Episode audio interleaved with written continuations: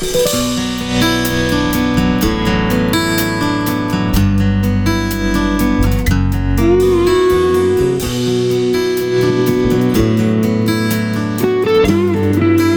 listeners, to the QBS Express, the ACEC Kansas podcast. I'm your host, Scott Heidner, and I am excited to have with me today House Minority Leader Vic Miller, representing the 58th District here in Kansas. Mr. Miller, it is a pleasure to have you on the podcast, sir. Thanks for being here.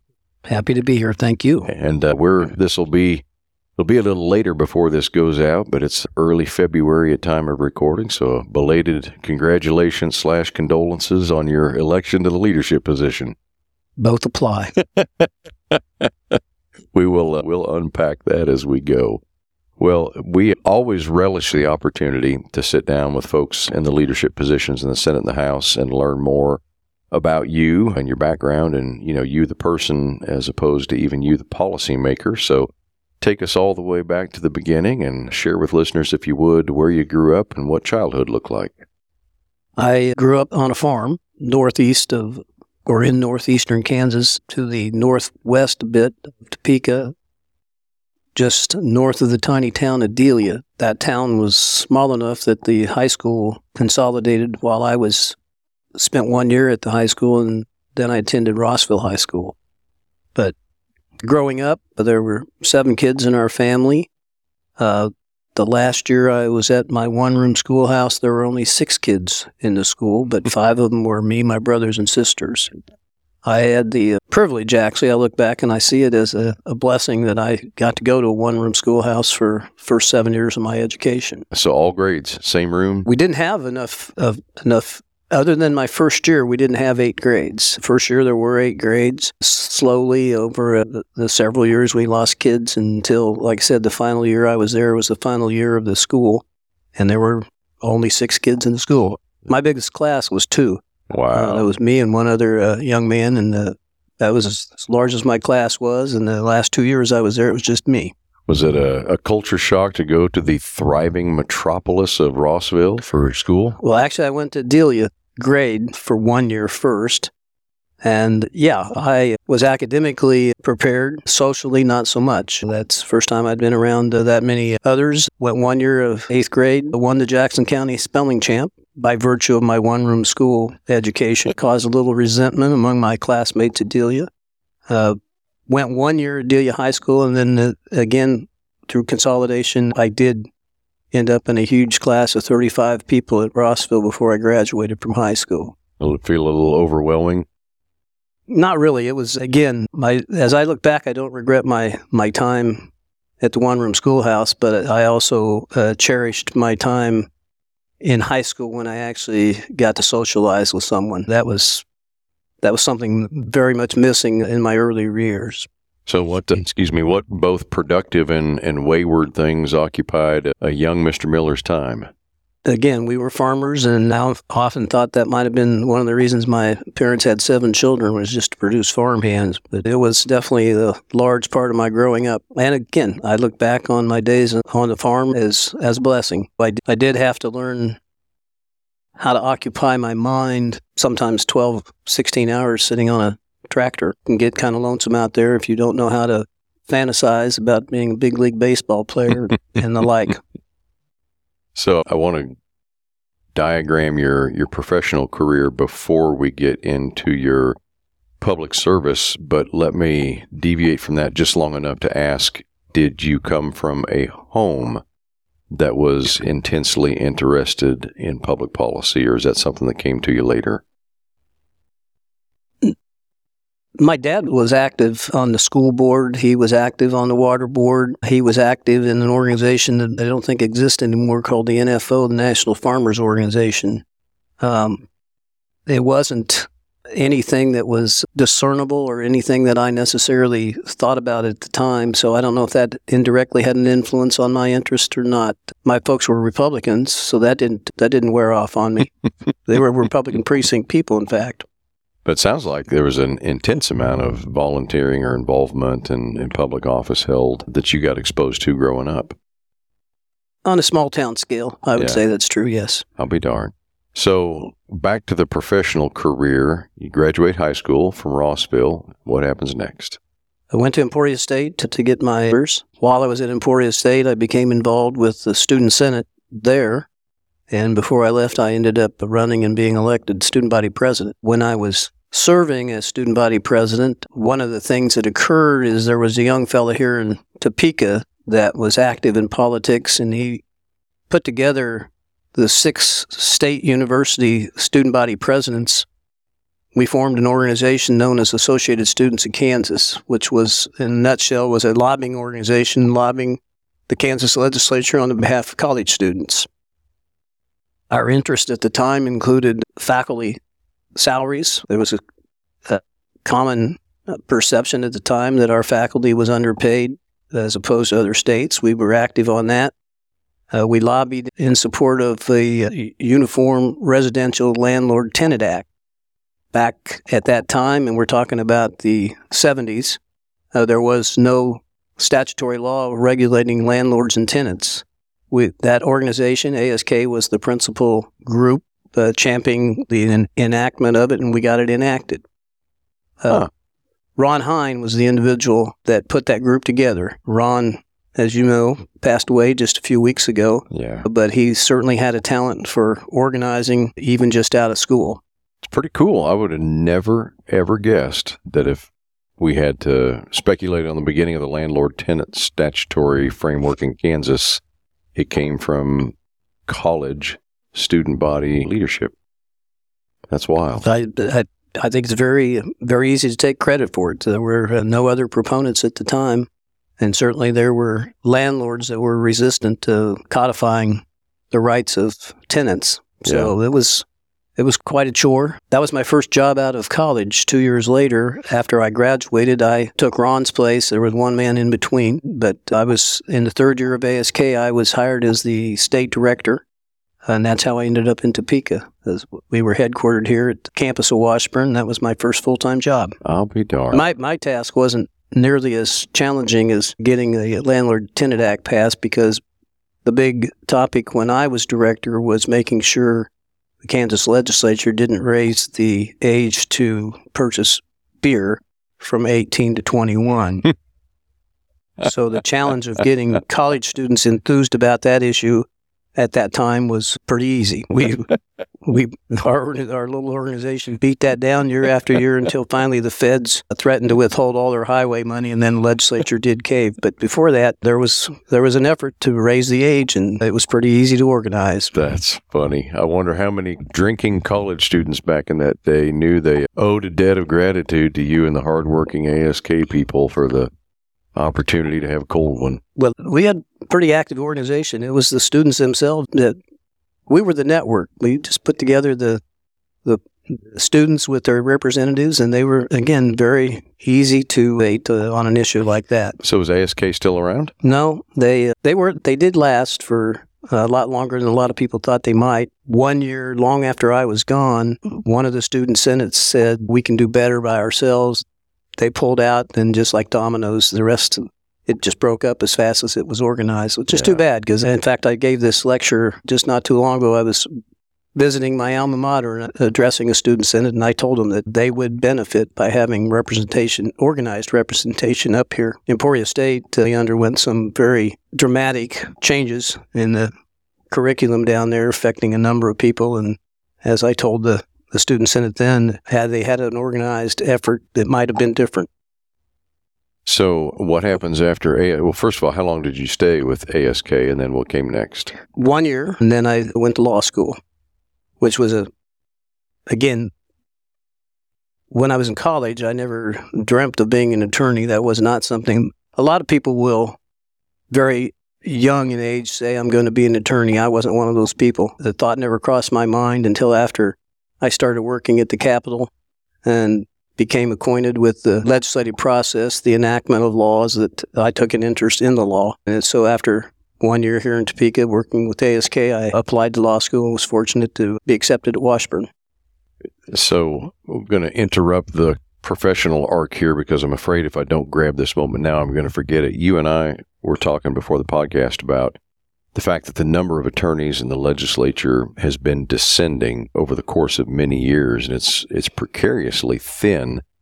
And I think sometimes in the public's mind, the stereotype lives of a, a legislature full of lawyers, and there's even some cynicism about that. But uh, you and I know, if anything, we are far, far too short of legal minds over the Capitol. And what I really want to bring out to listeners is, in, in my mind, and I would love to have you opine or agree or disagree, that makes it even more important yet for organizations to be engaged and have a voice because there is a void, you know, in that legal perspective and that background here at the Capitol.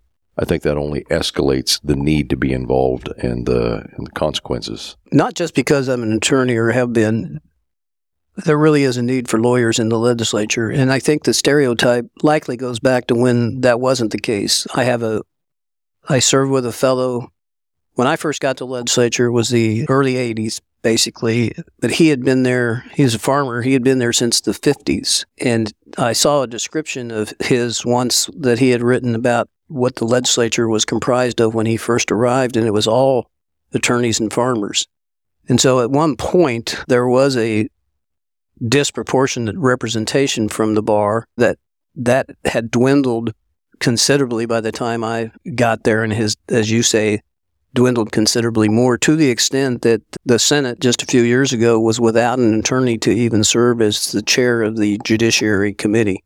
And when we're talking about understanding the law and the need for changes in the law, the attorneys are some of the first ones to see that.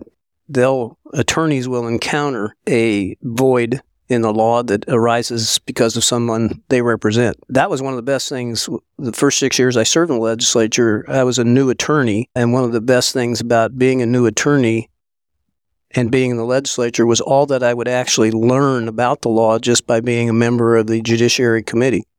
Because that committee basically looks at bills that, that are attempting to address a problem that has just arisen in the legal field. Yeah. And I think even in the drafting even before it comes down to encountering cases that expose flies in the ointment with statutory language, even in the drafting itself. It's just a more expert base of experience to pull from. I think we get often a more polished product when we do have an attorney involved on the front side in crafting. But I digress. I want to get through and, and move on to the public policy part of it, but get through your career arc so when I interrupted you, you had just finished law school at Washburn? Actually, I hadn't finished yet. Okay. Uh, while I was in law school, I ran for the legislature, and I actually got elected before I was out of law school. It was my third year, and in fact, the first year I was in the legislature, there were three of us who were third year law students at Washburn.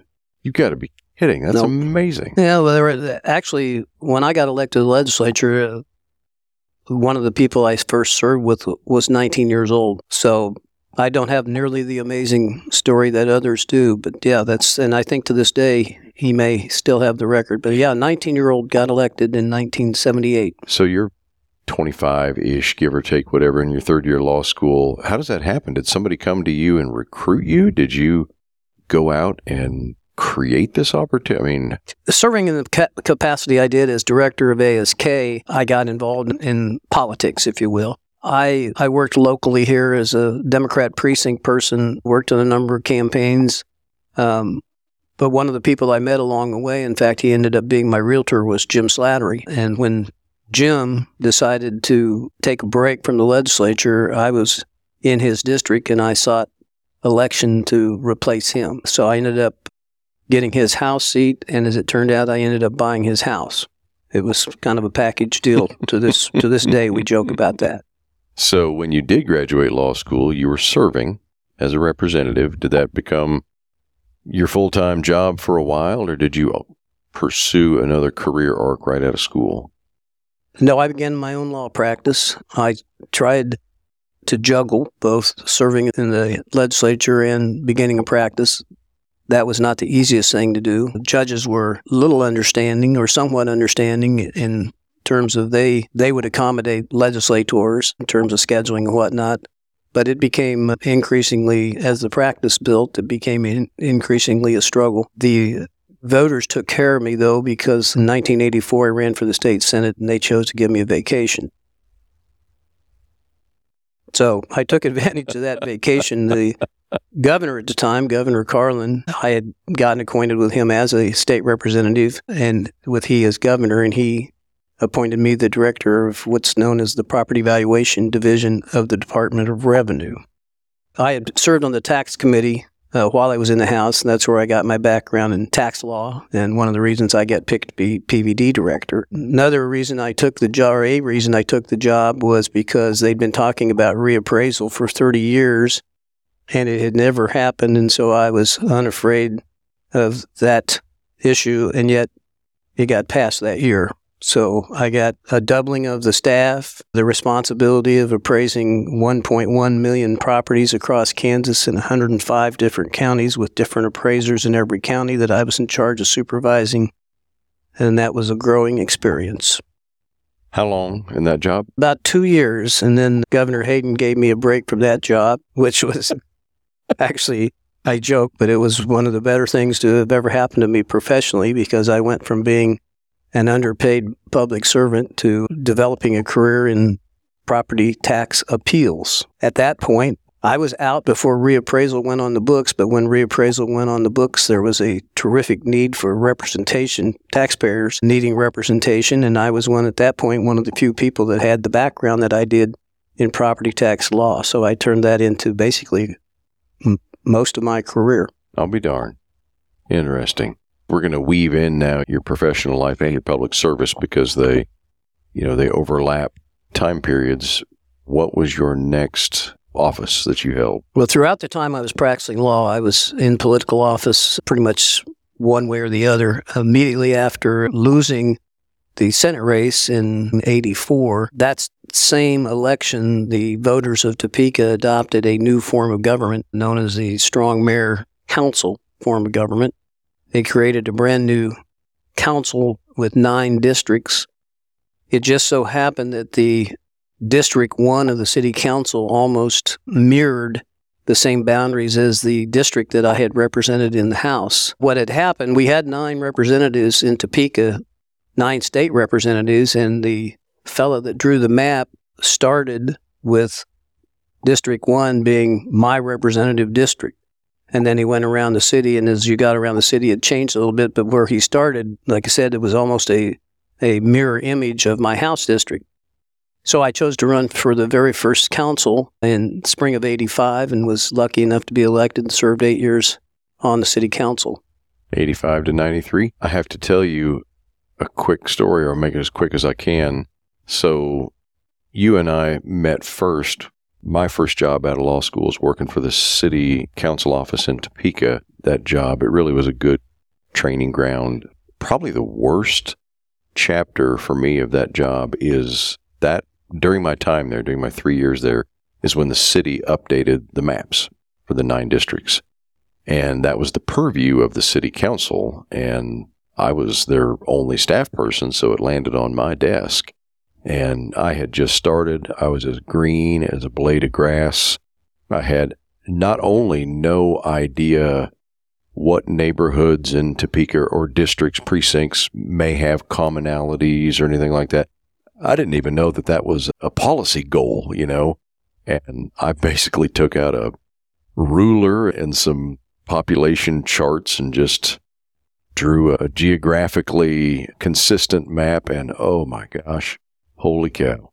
you forgot that politics uh, might enter into such a process. I tell you what, it it was a lesson. It was in the newspaper and all kinds of criticisms of the council's draft, and of course, you know that was a reflection on my bosses, the city council members, and so I just felt horrible. And yeah, that was a.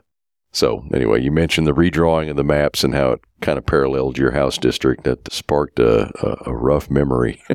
Yeah, once once they got elected, uh, then they had turf to protect. The, mm-hmm. the very first drawing of the map, there was there were no embedded politicians. It was completely a fresh form of government, and so you didn't have people protecting the area they already uh, represented. Yeah, as you do on a redraw. So, city council up until 1993. And then I, while I was on city council, I ran for a vacant county commission seat. Shawnee County was lucky enough to win. Served four years as a county commissioner.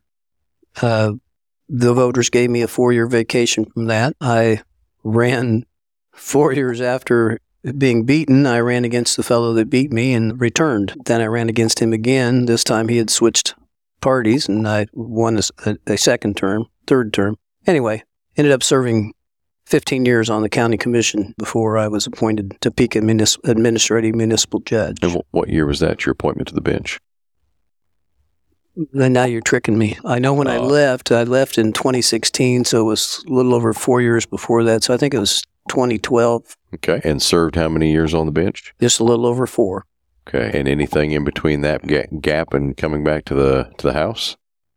Nope, there was no gaps. Or that I, I retired from the bench in the end of 2016. Excuse me, I'm getting my dates mixed up. I retired at the end of 2015, so I would have been appointed probably in 2011.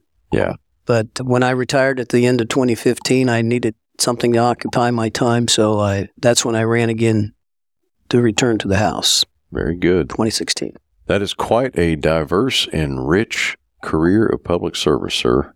That is It's different. I tell this story a lot that when I was first elected to office, I was one of, I think, 52 Democrats in a, a House of 125 members. And being one of 125 is, is pretty small, but being in the minority on top of that makes you even smaller. It, as a bright eyed kid just leaving law school, I was all about what laws I could pass but I soon learned that being in the minority, best efforts were seeing which laws did not get passed. So without realizing it, I sort of became skilled at killing legislation as opposed to passing it. And that was a personality after six years there that I had to get away from when I then became one of nine member a nine member city council. And little did I realize how skilled I had become keeping things from happening, that it did take me some adjustment, knowing that I had more to say about getting things done. And then even more so when I became one of three county commissioners, just the the amount of influence that you have in a three member body versus a bicameral system being one of 125, it's a huge difference in terms of responsibility. I was just going to use that word. You said the amount of influence, and I was going to add, and also responsibility. Absolutely. Yeah, there aren't, there isn't another majority that's going to come along. But you can make big mistakes when you're one of 125 and it has little impact on the total process. Right. You make a mistake being one of three people responsible for all of county government, it, it can be dramatic. Well, let me ask you this. We always like to give folks an opportunity to say good things about people, you know, that they've encountered over their career. Do you have, and if you don't, that's okay, but do you have a person or two or three or four that either mentored you or even just watching them? Maybe they didn't mentor you actively, but you were impacted by the way they served or the brightness of their mind or whatever it may be. Do you have some folks that you would credit with being that kind of influence on your career? I do, uh, and I could I could go all afternoon uh, naming people. I've already named a couple. Ron Hein, even though Ron and I were of different political parties, I learned a lot from him in terms of organization, how the process works, how to influence. Uh, Jim Slattery was one of those that, as you described, one of those people who, uh, if I was to be somebody, I would want to be Jim Slattery. And the third one I would single out is Marvin Barkis. Marvin was a state representative that came into the legislature in 79, the same year that I did. So we were freshmen, if you will, together. He too was an attorney. And he, after I left uh, the legislature, he went on to be Speaker of the House. But Marvin and I uh, were good friends. We were, I think, politically of similar mind, and I would single him out. Yeah, this is an indelicate question to ask on the podcast, but is, is Marvin still with us, or is he Yes, passed? he's he's up there in age. He's going through a lot of what people do at our ages. He's a few years older than me, and but he he's fighting some things in his chest. But in fact, just this Thanksgiving, he had an episode, but he's doing well. Good. I, I never got a chance to meet him. He was just just before my time. He's a different fellow, very bright. Went to Stanford for his undergraduate. His father was a state senator before he, so he he grew up in a political household himself. But he uh, probably one of the. I hope he doesn't listen to this podcast because uh, I wouldn't want him to hear this. Probably one of the smartest guys I ever served with in terms of just brain power and and applying that to good public policy. Uh, another random story. I'll try and keep short. But did you ever know or work with a representative named Nile Dillmore from out of Wichita? Nile came after me. I did meet Nile. I was still in public office, and I would, after I left the legislature, I would still often socialize with legislators. And, and yes, I know who Nile is. I served with two people whose surname was Niles, so I remember Nile as a first name. You mentioned that Representative Barkis went to Stanford, how bright he was. There was a member of the House who I will not name back in Nile Dillmore's time who went to Harvard and was exceptionally proud of it and uh, would mention it with great regularity. And after coming down to the well to opine on a bill, and he must have dropped at least three times the fact that, you know, he had gotten his student training at Harvard, and you know, collectively the body was in one big eye roll by this point, and but nobody.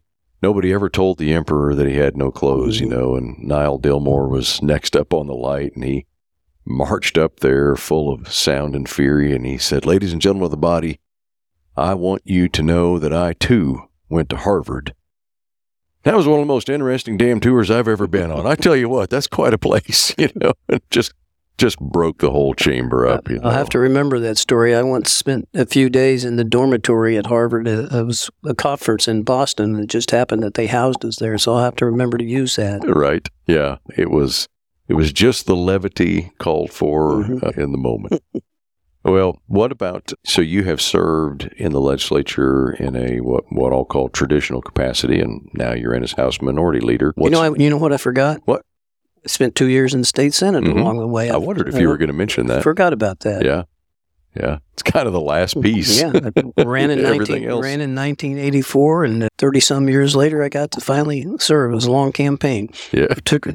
For those that don't know it, I, I, I took the last two years of Governor Kelly's uh, Senate term. I was in her Senate district, and when she was first elected governor, she still had two years left, and I was yeah. fortunate enough to take her place for two years. For those that know you, it makes perfect sense, but you are one of those rare ducks, at least in my perception, that frankly relishes the slightly more chaotic nature of the House as opposed to the Senate.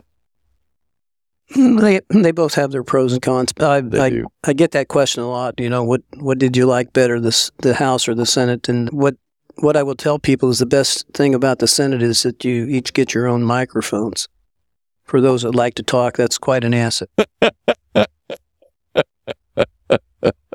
it's quite an asset for those who like to talk, and at times somewhat of a burden for those who get to listen. That I'm sure that is. well, what is the difference between you know just being a legislator and being the leader of one of the caucuses? Well, I understand I've only been the leader now for a few weeks. I will say it's um, a lot more work. When I came back to the house in 2017, I at that point had retired from my full time job and serving in the legislature truly is a part time job. Full time for part of the year, but there it's much easier, much less stressful, much less work to serve as an individual member than as leader. And again, I'm just a few weeks into being leader, but I can already tell now that I'm unretired, that truly it's a full time job. You've heard the phrase herding cats. It's very much like that. I only have 40 members in my caucus, uh, but marshaling the different minds that come from 40 different people who come from 40 different walks of lives is, is not easy. And I would hate to be Actually, I was about to say I'd hate to be speaker and have to manage 85, but I wouldn't mind being speaker, actually. you said it's uh, hard to manage 40 different minds, also 40 different personalities. I mean, the truth is, for the most part, you don't get shrinking violets that run for statewide office. Maybe now and then, but for the most part, pretty gregarious folks and a lot of personality to manage. And on the other hand, it, it's not all that bad. It's good to get to know different people that come from different places. We talked before the program started. I have 11 new members, 11 freshmen, if you will, and just getting to know all of them and, and see the diversity that they represent in terms of where they come from, who they are. It, uh, it keeps me young, actually. I'm, I'm enjoying getting to know the new people. I'm, I'm getting to know the folks I've served with better in this position, and uh, that helps me get up in the morning knowing that there's something new every day. You see some of yourself earlier in your career in these folks? Well, I wouldn't say that because I don't have any that I can think of that are particularly young, which is something know, I hope we can address. We need more young people. I was only 27 when I got elected. And as I said, one young man was 19, but there were several people that were beginning their productive lives. Economics of it today are such that it's very difficult for young people with young families to leave home and to serve and that that's not good. We need we need better representation in terms of our diversity. Ethnically, I'm very proud of my caucus. that we have several members that are Hispanic, several that are African American. We have one Native American. The Democratic caucus, I think, is very reflective of our diverse population. As far as age, however, we could do well to have more young people in both parties. Difficult to do without raising the salary, obviously. Well, the salary salary's not a problem for me. I'm retired. I have a good pension, but it is for the group of people that I just described that we are lacking. It's hard enough coming up here and, and walking away from your job, your family, what have you, but when it's cutting into your ability to make a living, to provide for your family, it, it, that's just added adding to the problem of attracting quality people to serve. Yeah. And it, it gets to be, well, there's just, again, there's a disproportionate number of people that are serving only because they're they've reached their retirement years and they they don't have all those things that get in their way. But I don't think that's that's healthy for the Kansas population to be underrepresented by any group. Well, let's change gears and ask you some what we like to call the the lightning round or get to know you questions to wrap things up today. What on the off chance that you might actually have a free day, what would we find you doing to occupy your time for your own enjoyment? Well, I'm into fantasy sports. I am a little embarrassed to confess the degree at which I'm in fantasy sports, but I will I will give you an anecdote that, that tells you just how bad it is. I have one son, he's grown now, but back when he was probably in about the third grade, the teacher talked to my wife and she said we were so I wanted you to know we were going around the classroom today uh, asking all the children what their parents did. And when we got to Riley, my son, he said, My dad does the scores. He he thought he thought that he thought that was my profession was back in the day when I had to by hand calculate the fantasy scores that that's what I did for a living. So uh, I do NASCAR, I do baseball, I do football. But yeah, I got addicted to fantasy sports probably been 30 or more years ago. Was one of the pioneers back before it was all on the internet. But yeah, embarrassingly, that's a lot of what I do. Well, I think that's awesome. I'm a fellow addict, and I when I started, it didn't last very long. Statistics were kept on spreadsheet if you had one, and they were pulled from the sports page. Yep. Somebody would pull out the newspaper and flip to the box scores, and if the game was on the West Coast and it was reported too late, you had to remember to get that in the next day's paper. Yep. And, Yep. Yeah. In fact, back in the day, we used to talk about how you could make a good living if you could figure out a way to, to get it Oh man. The way it is today. And We- somebody's making a lot of money that, that passed us by. We didn't have the uh, the the IT expertise to do what we knew was out there, but somebody did. And yep, it's an industry, truly an industry now. we missed the boat. I can't remember what word you used, but you know, somewhat embarrassing hobby or whatever. I'll I'll double down with you. I will say that when people use that old phrase, you know, do what you truly love and you'll never work a day in your life. And I ask myself with any kind of honesty, what would that be?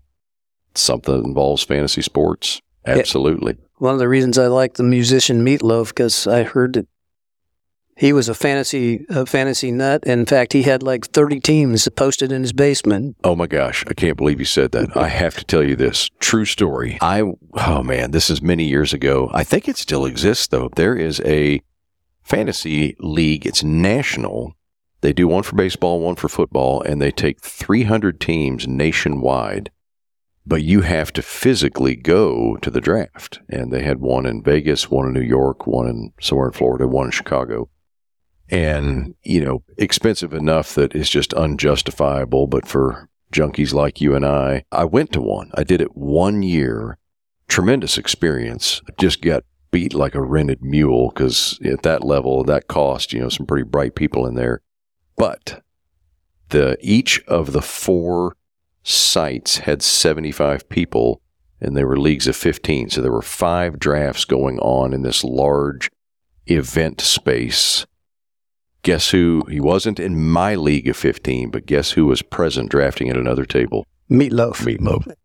Yeah. I I have a friend, one of my compatriots in my leagues, but he goes to Vegas every year just before the football season. So he's he's serious about it. I do it for fun. Yeah. He's serious, and he does he does quite well. I miss the days where all the time that you spent researching before the draft paid off.